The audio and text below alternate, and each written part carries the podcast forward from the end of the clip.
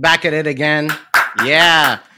Ali, Discipline Ali, equals freedom. with us right equals now freedom. in the, in the equals third freedom. screen? Do you see? Oh yeah. Ladies yeah. and gentlemen, you know who, who we're talking to? We're talking to Akira the Don. Akira. Uh, uh, uh, Akira. No, Akira needs no Do you know who. Akira the Don is? If you don't know who Akira Who's the that? Don is, check his Wikipedia page, you motherfuckers, you inbred little twats. Check it Never heard of the guy? Yeah, exactly. No, I think- um, wait. Of so course. is is Akira the Don who you are, or is this a character you play? Let's get let's get real. Like, Yo, would you uh, fucking would you go to Superman and ask Superman, yo, yo, Superman, are you Superman or is this a character you play? That would be disrespectful, right, to Superman, right? You wouldn't do some shit like I don't that. mean to That's- disrespect you, Damn, man. damn. yeah, That's exactly. not- We're, we're, That's not come how on, you it's would a kick face-off. off. Ali You know versus what I mean? Akira. Come on, rap battle. Let's see. Yo, we go, we go that. That's the vibes already. All, You know all what I right, mean? but the Don has to have come from somewhere, right? You weren't born Akira the Don, right? You weren't born with that luscious hair and the neck tattoos and stuff like that. Where did that all start? Yeah, well, I guess there's some kind of like DNA thing that creates follicles, and then like the hair starts to grow. You know what I mean? And then I had an accident with uh, a chemical plant. You know I mean? And, uh, that's how, that's how my hair this color, and I suddenly I had a mullet. You know what I mean? And uh, and lo, I was the Don, and uh, it was a beautiful thing. Like I was Akira for a while, and then I added the Don in a moment of extreme kind of like um, power, And then epiphany. whilst in in a in a f- yeah, I was in a flow state in the middle of like a, a rap battle, and I declared myself the Don. You know, and Oh my uh, God. then that stuck. Like, that's how it one of them. happened. So while you were in Yeah, flow very- your flow generated this this title. Yeah, yeah, yeah. That was God. Damn. You know what I mean? I open, I opened myself up to God, and uh, that's what came through. That's what you do, right? Yeah. Your your existence is this Byzantine conduit of all your experience, right? Yeah. And ideally, you you turn yourself in some kind of like precision machine. You know, there's some elite level machine capable of doing a specific thing in the area of your you know your passion and interest, and then you open yourself up to God and let God create through you. You know what I mean? And uh, Whoa. yeah, that's Yeah. what happened there. And that's the and that's the the flow state, right? That's what got you to that to that point. Can we uh talk about how do you enter the flow state? What is the flow state? Uh, Well, Yeah. you know, that's that's that magical place where everything just flow. You know what I Hmm. mean? That's that magical place where everything be flowing. You know what I mean? That's that. That's that. Uh, that's where God be hanging out. You know what I mean? That's where the muses be. This is it's You- basically you get to talk to God. room like before you enter. You know that. Heaven. Yeah. Yeah, exactly. That. It's on- it's the- dimensionally. It's there. It's the fifth dimension. The fifth Mm-hmm. dimension. Uh, I've wo- I've I've I've ascertained right. So like uh, the third dimension is the one that we're occupying right now. I'm observing you in the second dimension, right? that is true. right. So 2D. there's a second, there's a 2D representation of what you are in front of me. Yeah. Uh, Right. And this around me is 3D. So the next way of measuring, so you measure things in in like depth and height uh, and width and what have you, right? And that gives you the three. So for the next one, how else can we measure something? Well, in time, right? Uh, Time, you can grow an object, you can change something, move something. So the fourth dimension would be time, right? Then beyond that is everything that time exists within, right? So all that exists within time and then intersecting that, that would be the next direction. And uh, that would be where ideas exist, right? That would be where potential exists. That that's where like all the stuff you could possibly do with everything within time would be, right? So when you're in the flow state, that's when you have access to all that stuff, and that's when you're navigating. That Whoa. Stuff. So wait, But wait, the wait. cool thing This is, is you went. That's 4D time and 5D is Yeah. that is that place in heaven. So that roller coaster ride where it's like 8D shit. Well, where where does that take me? Like, what, is that just me sitting like Uh, in lap? You know, like talking. to That you? takes you for a ride. What that does, that takes you for a ride because that is bullshit. Bullshit. That is bullshit. I mean, you Wow. could keep like chopping things. You could keep like dividing things, and around eight, that's probably where you get to God. Yeah. Um, Although you need to sit down and do the math on that. But certainly, like the fifth dimension, uh, Yeah. that's where ideas reside. That's imagination. That's creativity, and uh, that's where you be when you get in the zone. Right. That's where you have access to. Are you And, are uh, you saying some that people- like the ideas are out there and you're just like when you're in that state that you just connect, you become like it's like swimming in a pool of ideas or something like that, and you're just grabbing the ideas and the, whatever you interact with, Um, Yeah, well, that's That's that's, the the, undi- yeah, yeah. In an Mhm. undisciplined fashion, you would be doing that. You'd be kind of accidentally flailing around and grabbing things. And the more uh, trained you become, the more precision, the more precise you can be in what you're grabbing. You know what I mean? So some people they be like popping up there accidentally, and one of the muses sees them as like, "Oh, that's that motherfucker. Uh, should, what should we give him?"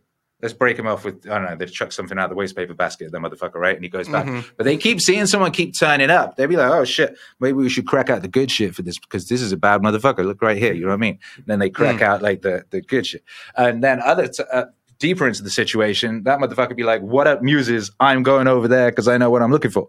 You know what I mean? And they go straight there, and Mm. um, Mm. yeah, that's what you'd be doing. So what are the tools, bro? What are the tools? You gotta share us share with us some of the tools to get into the flow state. To get to, you know, You might well, you've been there, right? It's, and I feel it's different for different people. maybe. But uh, you will have been there at some point in your life. So you want to go, okay, how did I end up there? Right? This is a good thing to do in general. Be like, ah, how did I end up there? Times in your life, shit was really fucked up. You go, how did I end up there? You can usually trace a sequence uh, of events and thoughts and all sorts of stuff. For example, uh, in my late teens, I ended up uh, in a squat in London, right, living with some junkies, and uh, and I was thinking about this the other day. I was like, oh yeah, I can trace that back to being in my late in like 16 when I was at school, and I was really into Irvine Welsh's Trainspotting, and I used to bum off school, and I used to go to uh, Safeway, which is like a, a, a uh, uh, what do you call it, a supermercado, a supermarket. Yeah. Right? I used to go in- I used You're speaking more Spanish than English nowadays, bro. It's yeah, it's brain is confused. Uh, and I used to go sit in the toilets in there and read this book, you know, and the book is written in phonetic Scottish, and so you have to read it. Uh, you have to be translating in your head because it's written like this, you dosh cunt, and it's literally written in phonetic Scottish. so reading it properly, you will teach yourself a Scottish accent, right? And uh, I had a job where I was going door to door selling gas, and I basically assumed that accent because I'd read that regional accents led. Uh, did better in sales, right? So I was wandering around the place pretending to be Scottish, selling gas to people door to door. And sometimes I'd encounter upon an actual Scottish person or couple, and then I'd have to like pre- keep it up in front of him. You know what I mean? And uh, Yeah. but anyway, so I'm reading Trainspotting and I'm really deep into it and I'm really interested in it and I'm thinking it about it and I'm walking around speaking in Trainspotting voice, right? And then a couple years later, I find myself living in Trainspotting. I find myself living in uh, a squat. Actually, somehow randomly, I end up in a squat in London with characters from that book, with fucking punk type guys with mohawks who are going out every day with fucking bags, going to the going to the boots and scooping things off the shelves to go and buy more smack. And like, I literally there like with this guy Anto, and he's like trying to get off smack, just like Renton does in Trainspotting, and he locks mm-hmm. himself in this room, and we're have to stop him getting out the room. He's trying to kick the door down and all this type of shit. Like, I literally like thought and then sort of spoke myself into this situation, right? But and you go, what's that got to do with the flow state? Well, and that's a very good question. The point being is in your life, Thank you. you can look We'll take the compliments. and you can usually, if you think about it long enough, you'll you'll work out how the fuck you got to where you got to, right? Yeah. So Mm. you've been in the flow state at some point in your life. What happened? How did you get there? Mhm. Uh, you know, there's you're okay. Uh, when was the last was time you were in the flow state? Yeah, yeah. I'm I'm in the flow state pretty often, so I'm pretty. Uh, for me, I actually was I was at a uh, Jordan Peterson talk. I saw him a few months ago, and he said something that blew my mind. He was like, "The best way to get into the flow state is to treat life like a game, like you're playing with it, like all your relationships, like Mhm. you're playing with it and stuff like that, and just to have fun. And in that um, area where you're relaxed but engaged and happy, that's where you can truly find." Um, the flow state. So I'd always try to do that. And so, um, like Bam. any activity I do, like this podcast, flow state right Mhm. now. When I'm working out, I'm in flow state. I'm not thinking about what's happening before, what's happening after. I'm just in it. I am one with the taekwondo. You know what I mean?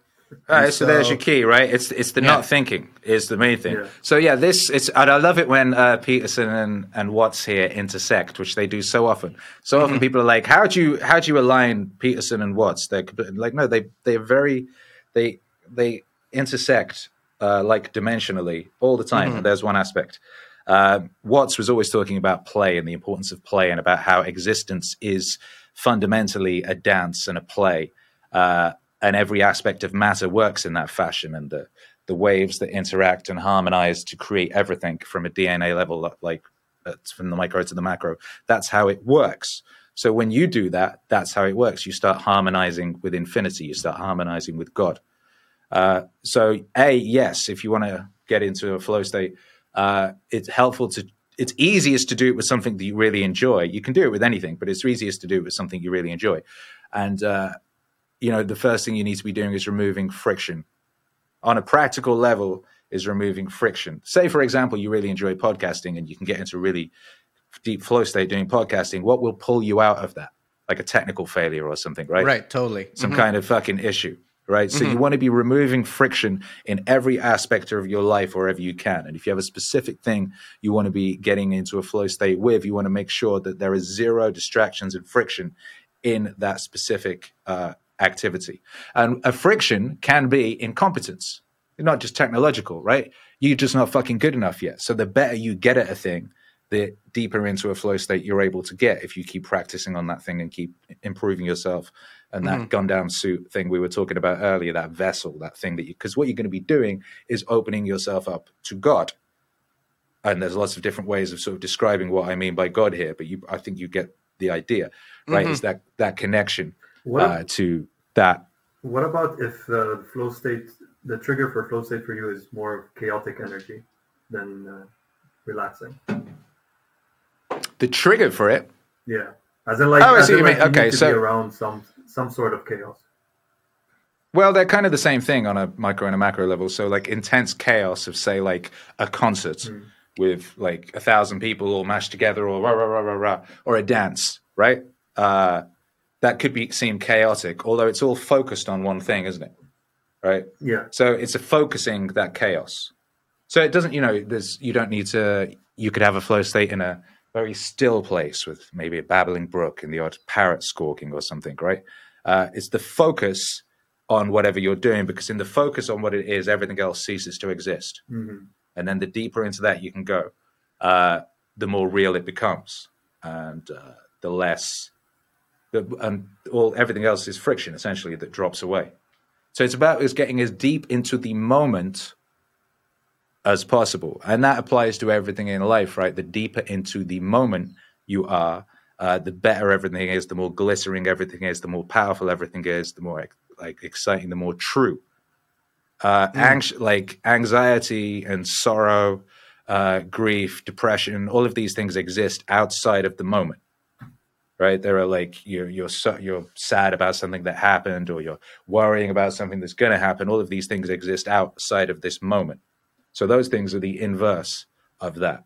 And the ideal uh, is to exist in what some call flow state at all times. Right. And the more you do, the more, say, you start doing it with an aspect of your life, it'll start filtering into other parts of your life and it'll start affecting everything around you. It'll, it'll end up going into your family and your surroundings. It will end up going into your friends. It will end up going into your interactions. And uh, you'll be like a, a gleaming ball of light in the world uh, infecting everything around you.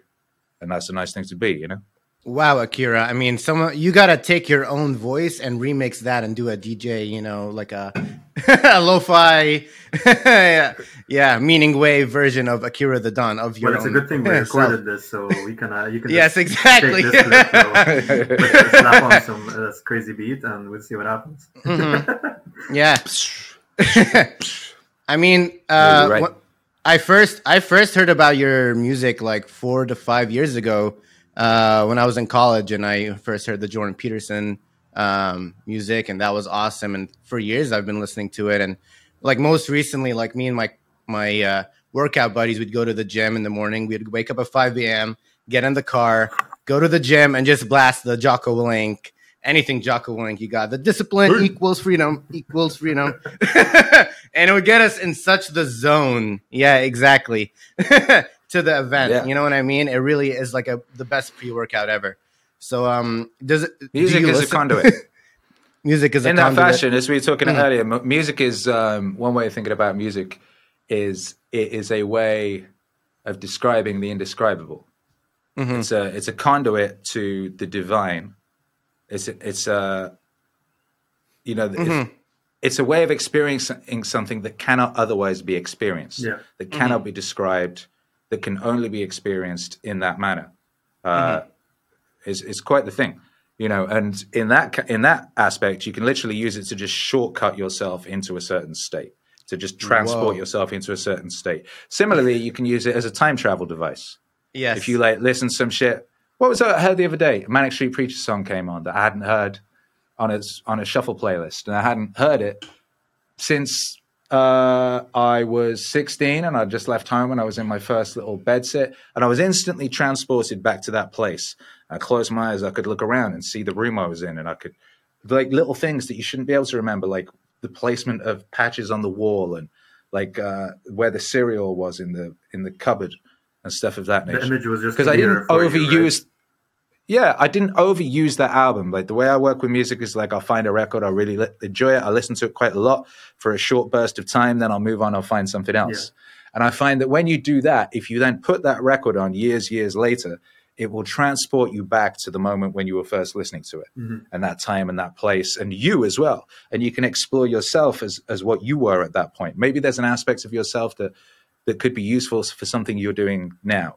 You know, I've done this specifically with music. I wanted to, when I was making that Marcus Aurelius album, I wanted it to have this, partly some of the vibe that I had when I was making "Oh What a Glorious Thing" and my first rap songs back in like 2003 when I was living in um, in uh, on uh, I think Kingsland Road.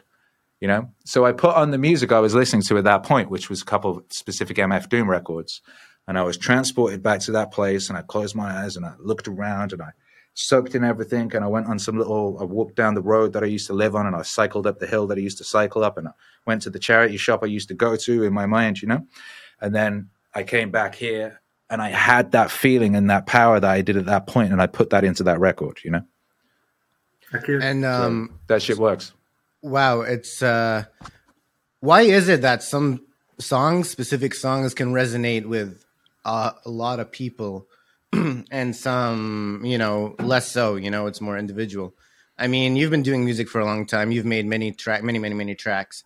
Some of them are like, you know, they really catch a popularity wave, and I hear them everywhere. You know, and me and my friends share them, and uh, yeah, and it's not like, I mean, it seems like if you if it's the same thing process and you're just getting better and better and better, then that would mean that you know in some way you'd be able to replicate you know some kind of effect over and over. But it seems like there's something else there more than just you, the artist, and um you know and the art. Well, you can, you made. can yeah. you can replicate an effect over and over. It's a Hmm. weird thing to do because it seems like a waste of time. Mm. Uh, although I kind of get what you mean on on a certain level. If you're trying to like, I'm going to make just incredibly popular songs. Some people do do that, you know, Mm. and you can do that. Um, the what I'm engaged in is not just doing that. There are other things to explore, and you know, there are certain uh, the way that art works in a way is like art is a mirror, right? And it and it you look at it and you see yourself and you see where you are, or you can see where you're falling short, or you can see what you're aspiring to. But one way of thinking about art is is a mirror in that regard, right? And sometimes for a certain point in your life, you're going to need something to show you where you are and you're doing the right thing. But it's not going to make sense to you at any other point, right?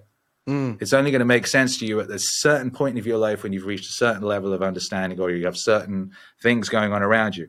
Some art just works for a moment in time and it's not going to work for every single person. It's only going to work for a certain kind of person who's had a certain kind of experience.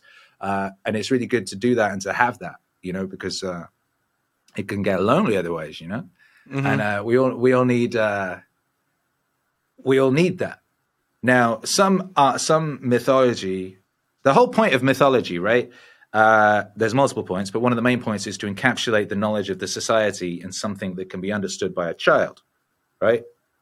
So Pinocchio is very, very compressed and very, very deep, and has a whole load of stuff in it, which will then uh, transmute this knowledge of the society, morality, uh, all these all these concepts to a small child, and he can watch that and he can un- understand a whole load of shit that like it would take decades to actually explain to a person.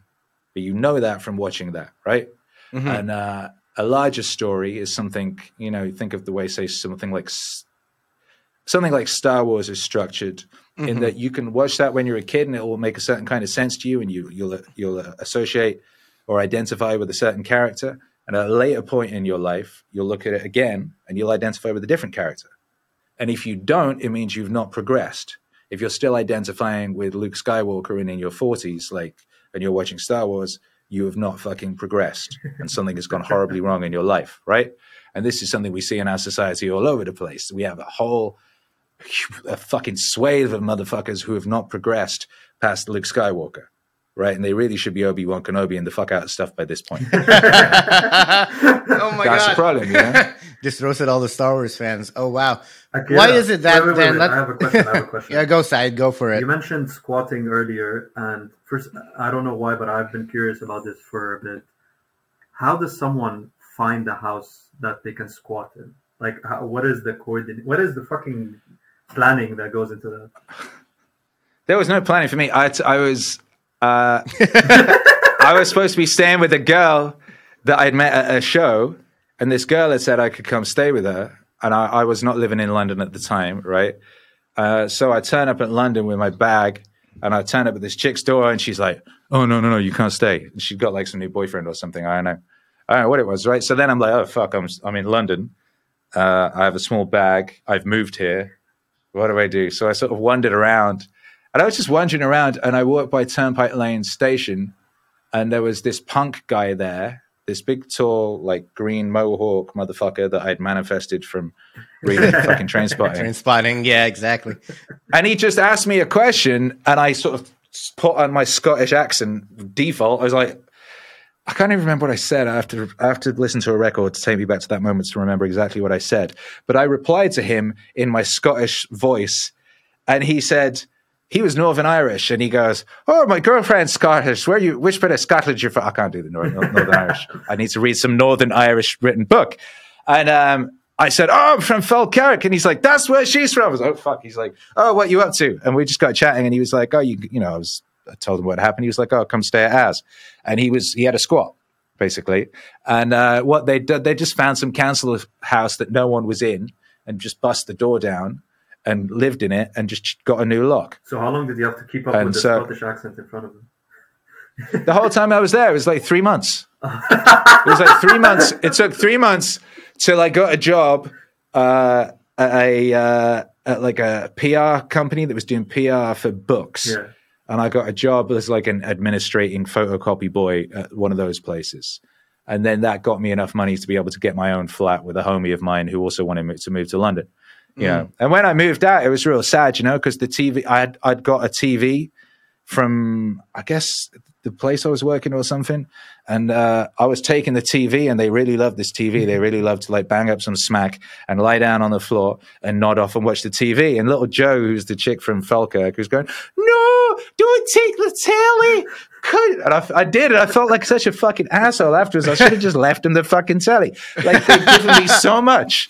Mm-hmm. They gave me so much, and I took the fucking telly like an asshole. I had to do a lot of like karmic debt reconstruction shit to like fix that. That was a terrible thing I did. You know, God wow. bless her. but, uh, yeah. And uh, how did you get from the UK to LA? Right, and that's uh, that was your next step. No, yeah. fuck no, no. Oh no, many steps. Oh yeah, there was many steps along the way. Yeah, um, yeah. But eventually, you know, what that was the beginning of London, and I was in London for 13 years. And by the end of London, uh, I had a wife and a and a son. Mm. You know, so I'd, I'd gone from from you know the squat to the to the top of a kebab shop. Actually, was where me and my wife were living, and uh, we actually got kicked out of that at just no zero notice. But that was because that's what we wanted, I guess. Anyway, um, well, why? You re- well because you. Well, I'd re- we'd realized I'd been going to the US for various things over the years.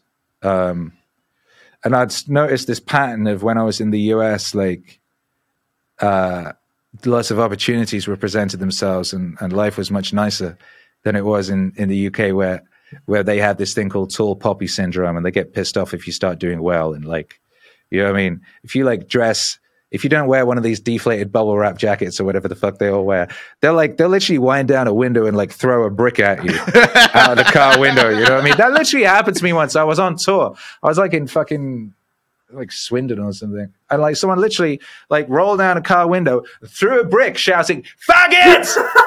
and uh, it didn't hit me, but it like grazed my backing singer, and she was very upset, poor girl. You know, but um, anyway, I found that when, but inversely, when I was in like Los Angeles.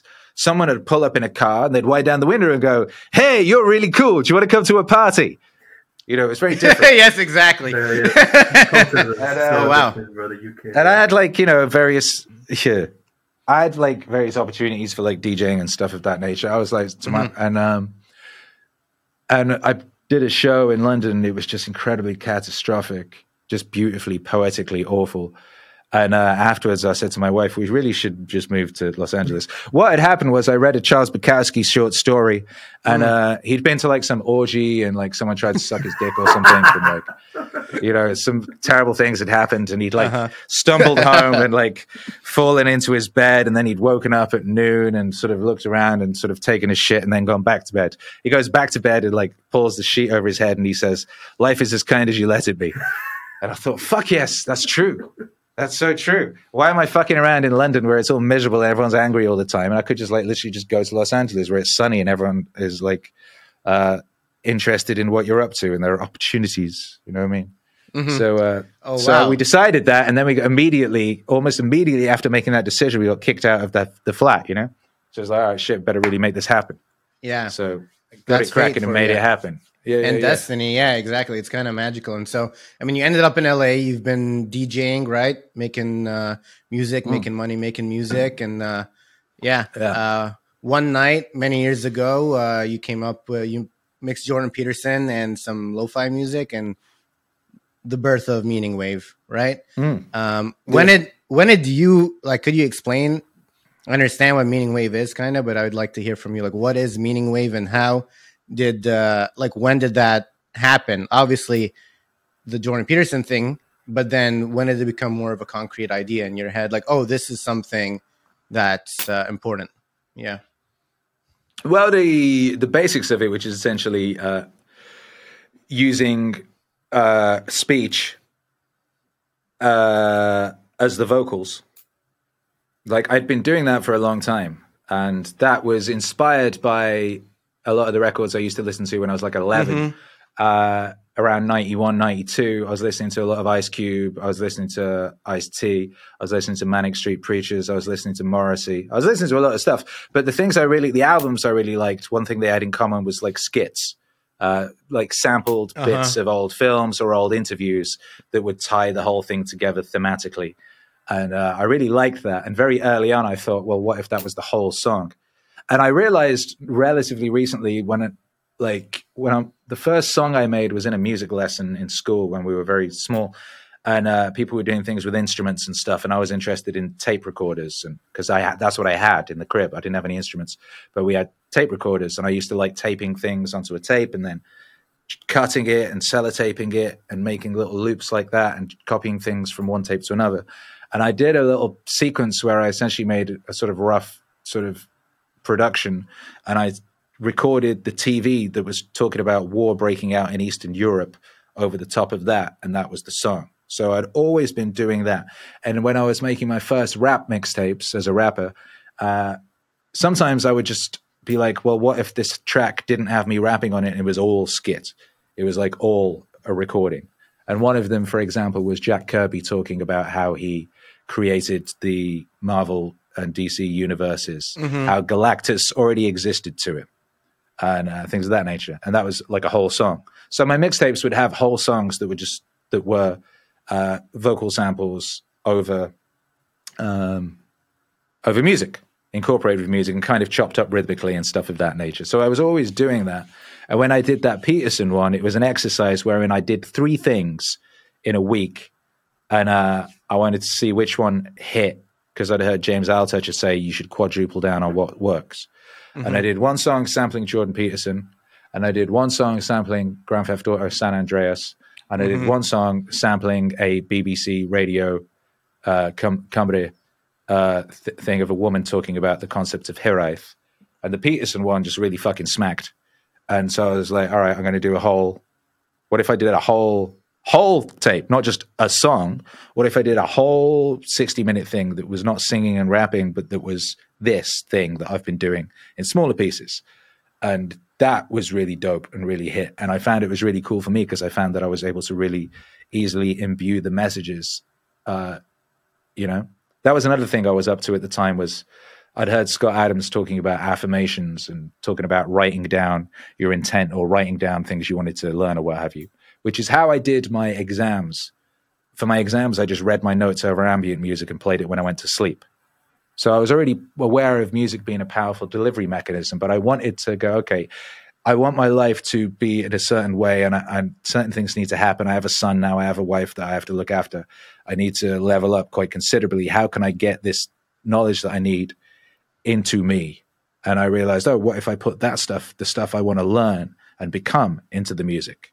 What if I reverse engineer what I want to become and work out the smartest people on earth who've worked these things out and turn those into songs? And and in the process of making and listening to that i will better imbue those ideas and and that potentiality. So that's what i did you know? And i found that it worked. And uh, very quickly i found it worked and i also found that it worked for other people.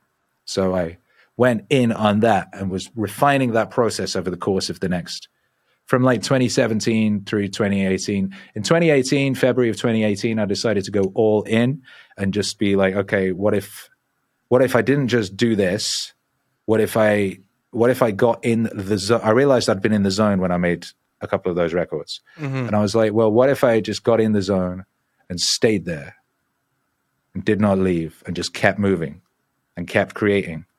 of What what could happen? You know, what could happen if I just got into that place, that magical place? What if I broke into the fifth dimension and just fucking stayed there and refused to leave and just kept hanging out in there, uh, making as much as I could uh, at as high a level as I could? I figured I'd, I'd develop the skills to be able to do that by that point, um, which I had in an intense period from from uh, 2014 to 20, 2013 to 2017 2013 yeah i'd basically stopped rapping and just focused purely on instrumental music because at that point I realized I wasn't smart enough to make the album I wanted to make. I'd made two albums, one about the perspective of an individual coming into the world, child, easy, I've been one of them. The next was about the point when you realize you're interfacing with something grander, uh, which is the realization you have as you become a sort of young adult. And then the third one I wanted to make, I realized I wasn't smart enough to make that record yet. I hadn't had enough life experience. So I stopped rapping, just focused on on the music so by the time Meaningwave, I came up with that idea, I'd got real, real, real good at the music, you know? And mm-hmm. I had this massive backlog of instrumentals and instrumental ideas that I'd built up. And Meaningwave the, was perfect to use all that stuff that I'd learned and all that music I'd built up, you know? Uh, so that's what I was doing. And then I did that whole zone inhabitation, uh, hyperproductivity initiative, February 2018 and if you look at the catalog at that point, you can see I'll start basically dropping albums like every month. And the quality starts like rapidly ramping up. And these things really become more songs. You know, that really happened with that What's Wave Dreams record. Mm-hmm. Uh, the Any Dream You Wanted song. That was like, yeah. oh shit, this is a fucking record. This is like mm-hmm. a, this is an actual real, real song record. Like, and I just kept working on that and fine tuning that and everything I made, I would learn something new and make sure that I learned something new. One thing about uh, the zone thing, as we were talking about earlier, that we did not mention is it's necessary to have one foot in chaos and one foot in order to mm. be in the zone. You will fall out of the zone if you're too competent and you're not doing anything dangerous. Mm-hmm. To be in the zone, I, I, I discovered this DJing. I really discovered this DJing because I'd see incredible DJs not creating transcendent experiences it's like, how can you not create a transcendent experience? You're a brilliant DJ, and they'd be playing brilliant records, but it was the magic was not there. And it's like, oh, because they're just doing the same fucking thing. Once I once I was around these people enough, I'd see they were just hitting play on playlists, right? It's like you can't create that transcendent magic without having some kind of danger. In the context of a DJ, you need to be trying new records, playing things you've never played before, mm-hmm. trying different combinations, so on and so forth. Do you think uh, which is what I always did. Do you think you'd ever use like an opera singing sample. Would I? Yeah. Yeah, I have done. Oh, good. I haven't heard that song then. Okay. I think there's one on one of the Jocko songs. Like, yeah, I'll be using shit like that all the time. Oh wow. But yeah, Yeah, anyway, what- like, I so mean- like, You've been doing it since tw- like I mean, you described 2018 is when you got into that hyper focus mode, right? And that's February been- 2018, I said, yeah, I'm doing hyper productive. I'm going to get in the zone. I'm not going to leave. I'm going to keep fucking moving. I'm going Right. to see how how deep this rabbit hole goes. and that was what five limits years of this ago. thing are. That's Yeah. like five years ago, right? still in the zone? Yeah. And and this whole thing, you're still in the zone. yeah, but exactly. I'm just Yeah. imagining what would it be like five years from now. You know what I mean? It just it just feels like this is just the beginning of an inkling of just what Meaningwave is. I mean, and my like Mhm. what I love about your music is that like there's a lot of you know, obviously there's so much music out there and so much beautiful music of all kinds of genres, you know, but a lot of the mainstream music is uh, let's say about whatever drugs and sex, whatever, you know, for example. But your music really Swag. resonates. Drugs, sex, drugs. yeah, exactly. Swag. but you're Yeah, you're- and that's dope. It's, it's That's an important part of life. You do. Yeah, obviously, obviously, it's an important part of life. But it's like yeah, but it's like there are more. there is more to life. You know what I mean? There are many rooms in the mansion. Mm-hmm. Says in the Bible, you know what I mean? But it seems that we only seem to be looking through the keyhole of one of these fucking rooms, and there's so many rooms in the mansion. You know what I mean? And like I was saying earlier as well, uh, specific to the point of life you're at. So yeah, if you're like Mm. some horny little motherfucker, right, uh, and that's your experience, like Mm. then li- Lil Pump speaks to you. You know what I mean? Mm-hmm. Lil Pump is speaking to your soul. that makes sense, but that's not everything. That's not the whole of life. There is so much more. And like I was saying, music is such a fucking powerful delivery Mm-hmm. mechanism Yeah. for idea. So powerful. So And- unfathomably powerful. It's not something that's talked about, and it really should be. But there's obviously reasons for that. You know what I mean? I want to say that people. what do you mean reasons for that? yeah, exactly. Why why is it not being discussed as as as much? Like like imagine how powerful it is. You know the stuff that you do, and imagine you and a bunch of other people doing the, the Meaningwave stuff, coming together and doing a show and something like that. How transcendent that entire experience would be is unfathomable. You know. Yeah, And, they don't uh, want you having transcendent experiences. You know what I mean? they don't. You know they, don't they don't want you having access. Fuck- they don't fuck want 'em. having, having you access all. to such powerful stuff. You know what I mean? Fuck them all, bro. Oh why, why are you restricting us from these these these experiences that we need? Why do we have to stay Yeah. these, these horny little boys? Why do we have to stay as horny little boys watching fucking Lil Yeah, Pump? that- you know why? know. You know they want you. They want you to stay as a horny little boy. They want you. Who's that stupid motherfucker who keeps making videos about how Andrew happy he is Tate? he doesn't Justin have Bieber? kids? Oh, sorry. No, that that fucking actor guy. Uh, he keeps making these videos about how happy he is that he doesn't have kids, and he always looks like he's about to cry. Uh, fucking Seth, Rog- Seth Rogen. He's always Seth No! Rogen. Seth Rogen. Oh He's always God, on this no. like, oh yeah, I'm so happy. I don't have kids. My wife and I just lie around in bed smoking weed, watching cartoons. You fucking baby, and they want you like that because you're no threat to them, right? A fucking society of little babies lying around in bed jerking off, watching cartoons and shit all their whole fucking life is no threat to nobody. You ain't, you can't fucking overthrow a fucking despotic regime in that state. You know what I mean? Those dudes ain't mm. doing shit. The most fucking terrifying thing to a despotic force is the actualized human individual. So, you know what I mean? Akira- That fucking warrior poet that Socrates spoke of. You know what I mean? Yeah. They don't want no warrior poets rampaging around the place, listening to King, Meaning right? Wave, being epic, picking up fucking bench pressing buses and shit, right? They don't want you bench pressing buses. Yeah. Right, that's your birthright. we're all it's done. your birthright to bench press a bus, right? And they've taken that shit from you. Do not put up with that, baby. You are you are meant for greater. Do not fuck. What's that great quote? Like, what a fucking tragedy for a man to grow old and not know of what that of which his body is capable. You know what I mean? That's so true. And his mm-hmm. mind. It's so sad. Oh my lord, fucking Seth Rogen is fucking jacking off watching cartoons bullshit. No. Oh, Yo! no. Yeah. What, you- what kind of oh porn my do you God. think he masturbates to? I don't want to think about that. I don't want that in my. I don't want to allow that. No. oh my god. I told god. you earlier, you manifest shit. You gotta be careful. You be thinking about stuff, it'll come into your life. I was just reading a fucking book and I fucking that shit became my life. You gotta be careful about what you reading. Oh. You gotta be careful about what you're listening to. You gotta be careful about what you imagining. Don't be imagining No, that. I'm just reading. Well, I'm yeah, reading exactly. future, that's what I'm doing. Don't even think about it. Yeah, you'll get exactly. fucking you'll get put in the back of a bus and you'll end up on fucking Pornhub. Right? fucking the object of the desires of that weird guy. that creepy that's not even a guy by that point. That's fucking that's like vaguely sentient soy. You don't know what to be you don't want to be A the blob. object of the desire of va- vaguely sentient soy beings. You know what I mean? So, so, Ah! so wait, wait, wait, wait, wait. I, I just want to, I want to try to understand a few things. From my analysis, from what you were saying, is resisting That's good. temptation is like is the main thing for you to become more clear-minded, more open-minded, more understanding of what the fuck is going on and what you can actually do. Yeah, I don't think I said that, but that's true. No, no, no. This is my analysis. That's my analysis. I'm And that's what you said. Yeah, you're yeah, right. like that's true. to summarize to my dumb Well, brain so I can understand shit. You know, it's like Yeah, that's taken so. that's been you know if you ain't got power over yourself how can you expect to have power over anything at all Yeah. and anyway it's yourself that does the creating so you have to take full control of yourself if you have not got control of yourself like you cannot expect anything other than the sort of miserable outcome of which we just spoke being bundled into the back of a black van and uh, forced to perform like a fucking wet horny seal for uh, creepy childless weirdos you know what I mean? So you have to take, you know, it's the old, it's the classic. If a man with no plan is no man, but if you do not have a plan, someone else is going to make a plan for you, right? The world will ask you who you are, and if you do not know, it will tell you, right? That I think that was Jung, and uh, or Nietzsche, one of those motherfuckers, and that's really, really, really, really true. You know what I mean? Yeah. If you're not like actively, for example, you can just think about this in your own life, right?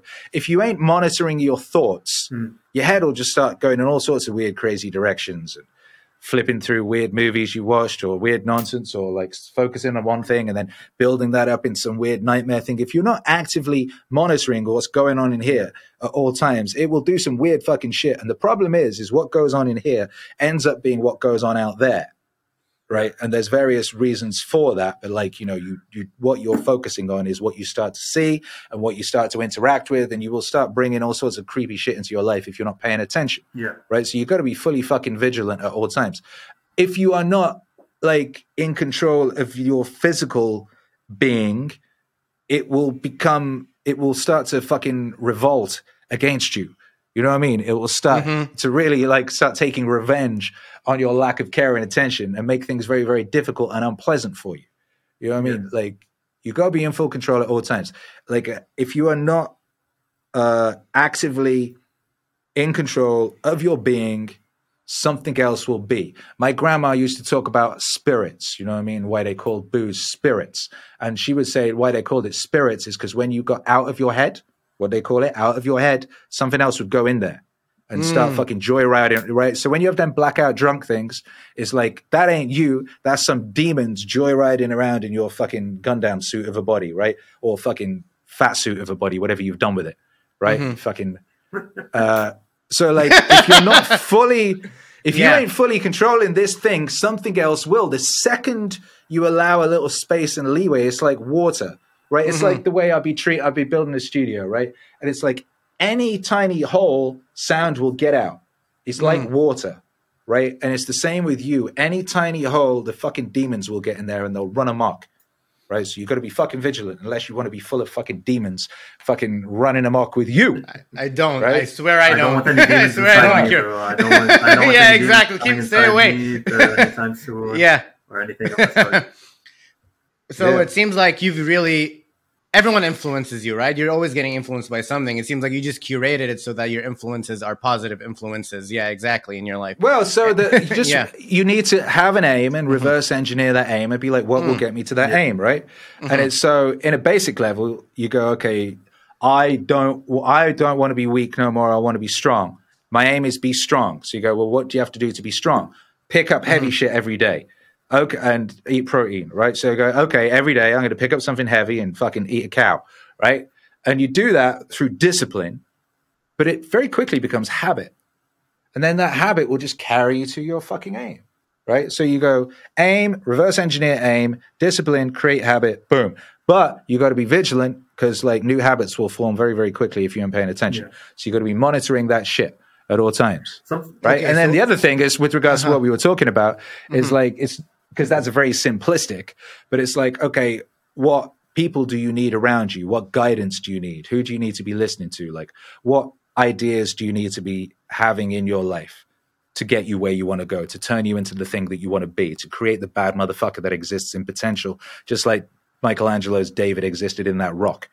That was a fucking rock, right? And he just teased out that beautiful thing, balls and all. You know what I mean? He teased out that beautiful thing that existed in the rock, and it was always there, right? That's what I'm saying when I'm talking about the fourth dimension, right? Yeah. When I'm talking about like all that stuff is in the fourth dimension. You get to choose how you rearrange it. The idea of the fourth dimensional thing and the fifth dimensional thing, my bad.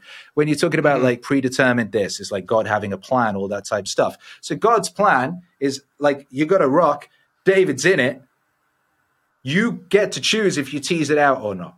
It's still in it. It always was and it always will be. God made it so. God said, David is in that rock.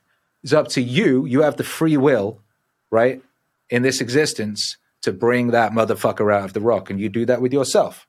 You do that with everything in your life.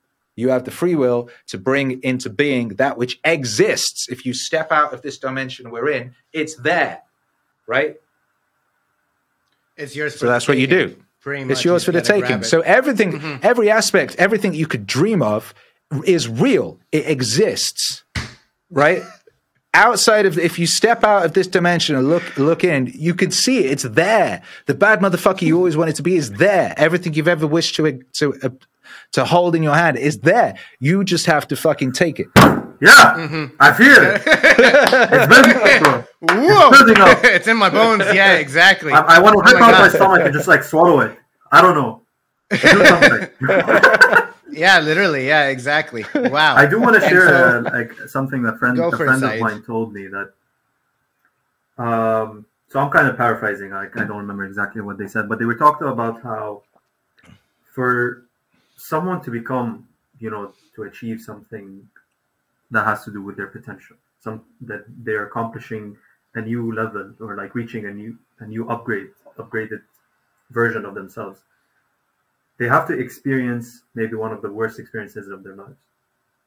They just have Mm. to go through something that will crush their soul, completely destroy them, and they build themselves up from the start, from there, from scratch. Mm. Because you just once you're coming back from that period in your life, you're coming back without the idea of like any of the temptations that you have previously had. You you no longer have like this urge to just seek luxuries and seek these services or products or basically following your basic temptations that you've been taught growing up as a child.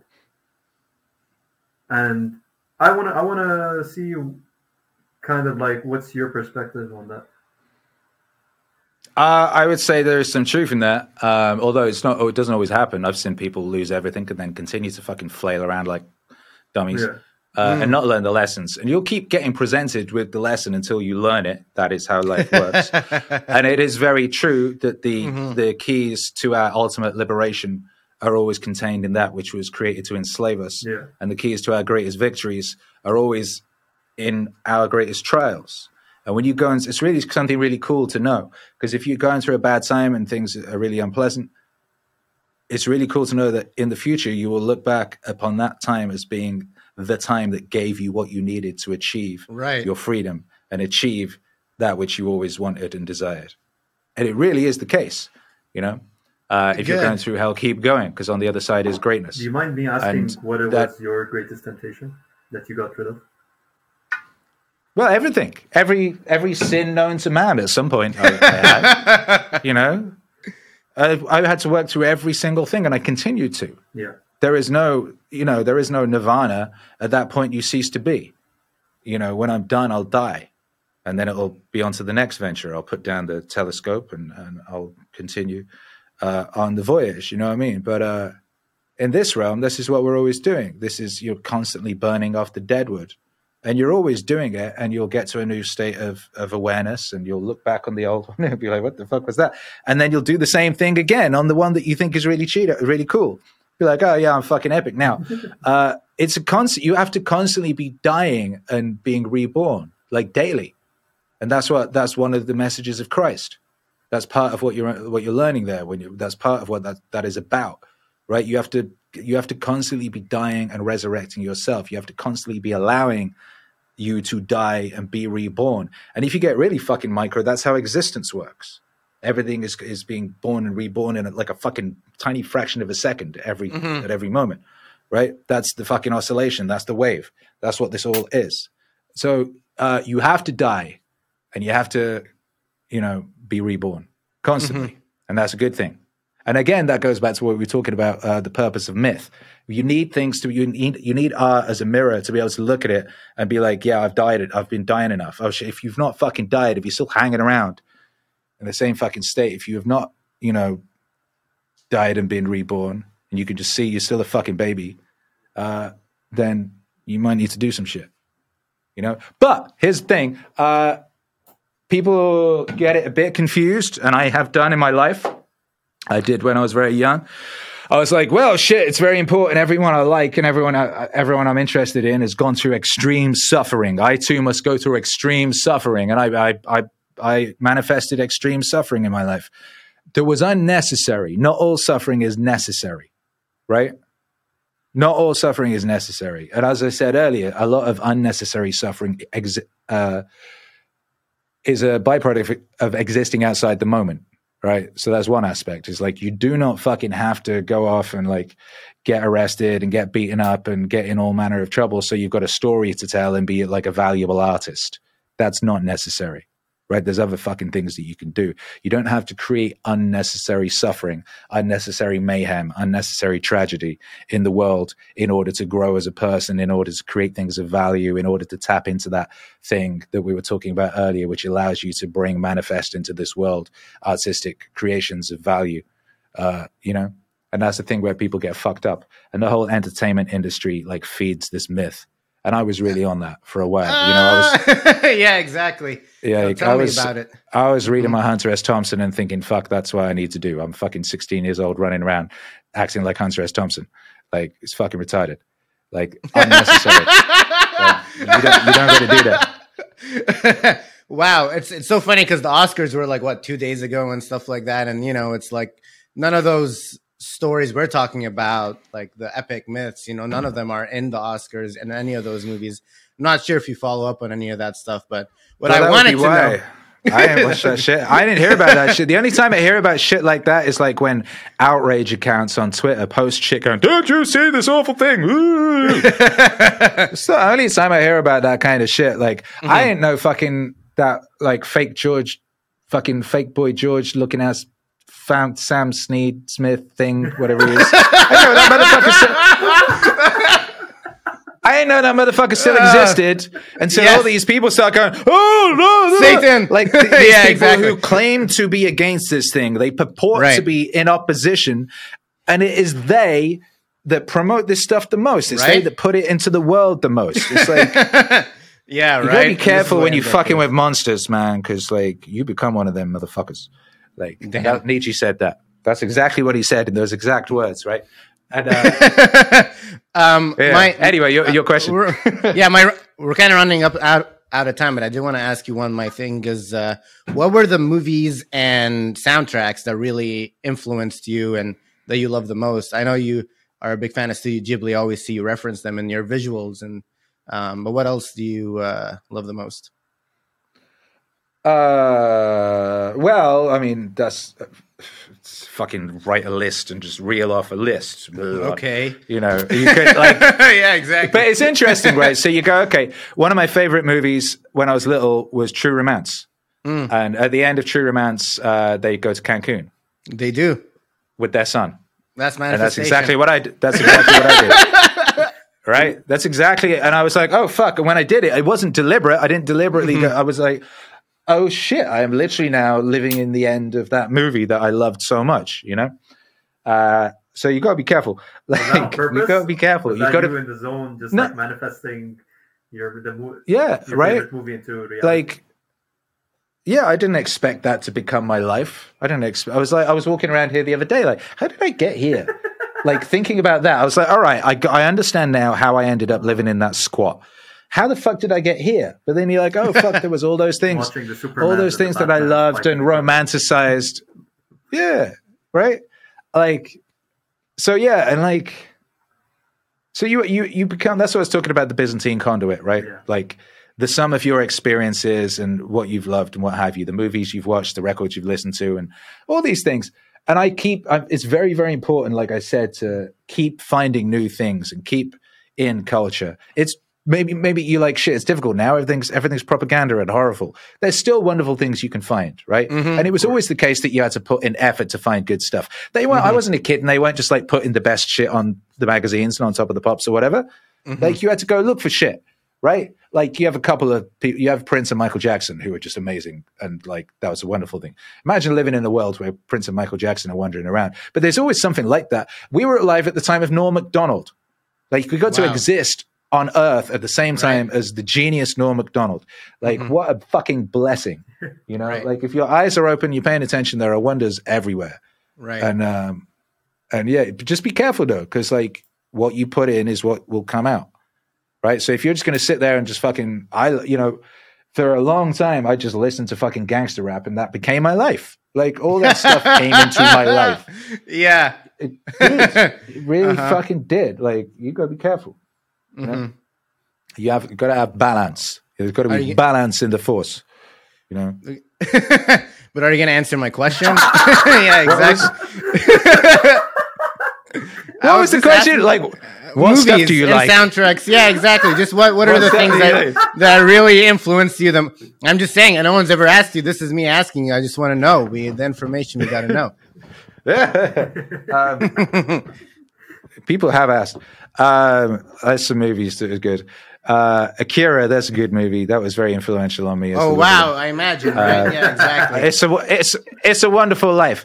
That's a great movie. Uh, Alien. Uh, for some reason, I really loved the work of Giger and uh, Mm. Alien and like Blade Runner and those type joints. Uh, that whole thing.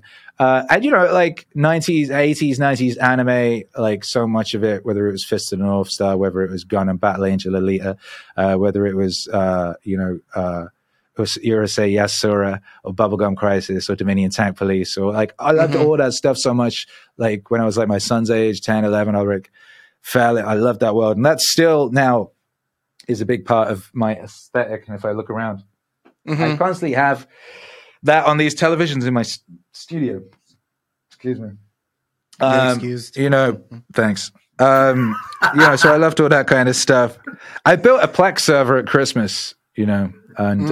uh, so it's basically like my own Netflix, and I just put all the stuff that I loved on it. I was annoyed because I Oh. couldn't. It was finding it difficult to get only fools and horses. I wanted to stream that at Christmas, Ooh. Mhm. and so then I was like, I basically just built a library. I have all these fucking DVDs and shit in storage all over the world. It's like ridiculous. Uh, and you you try and engage with the way they they try and get you to engage with culture. Currently, they'd be like pushing crap on you. You go on some Netflix or like whatever. It's like ninety nine percent cancerous poison. You know, you can be Mhm. shifting through this bullshit. So I built my own Netflix. You know, and everything on it is amazing. It's so dope. You just open that shit up, and every fucking film is a classic. You know what I mean? It's fucking Silverado. It's fucking True Romance. It's fucking Pi. Mhm. It's fucking whatever the fuck, right? It's just Mhm, bangers on mhm. bangers on bangers. Mhm, Same with the TV shows. Same with the anime. I, I recommend people do that. That's what it's. You have so much power in the contemporary world to like shape your reality. Reality. Like you, you ain't Mhm. got to sit there. It's like Sims. Mhm. yeah, you Yeah. ain't got to sit there and put on Netflix and suffer that swill.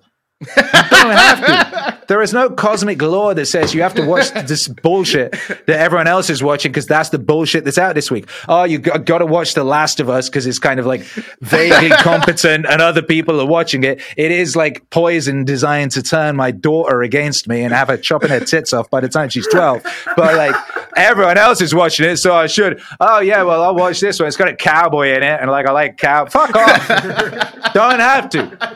So there's so much incredible stuff been created, right? That we have access to. You ain't fucking watched all the Alfred Hitchcock movies yet. Fucking Yeah. build your own fucking yeah. Netflix. You can Mhm. build your own fucking YouTube. Like you can. I mean, you can more on YouTube. You can sit there and just put a whole load of dope shit on a watch list and just Yeah, engage with that, right? 100%. You know what I mean? Yeah, Do that shit. Take control of what's coming into your fucking skull, you retard. Gotcha. Oh. gotcha. All right.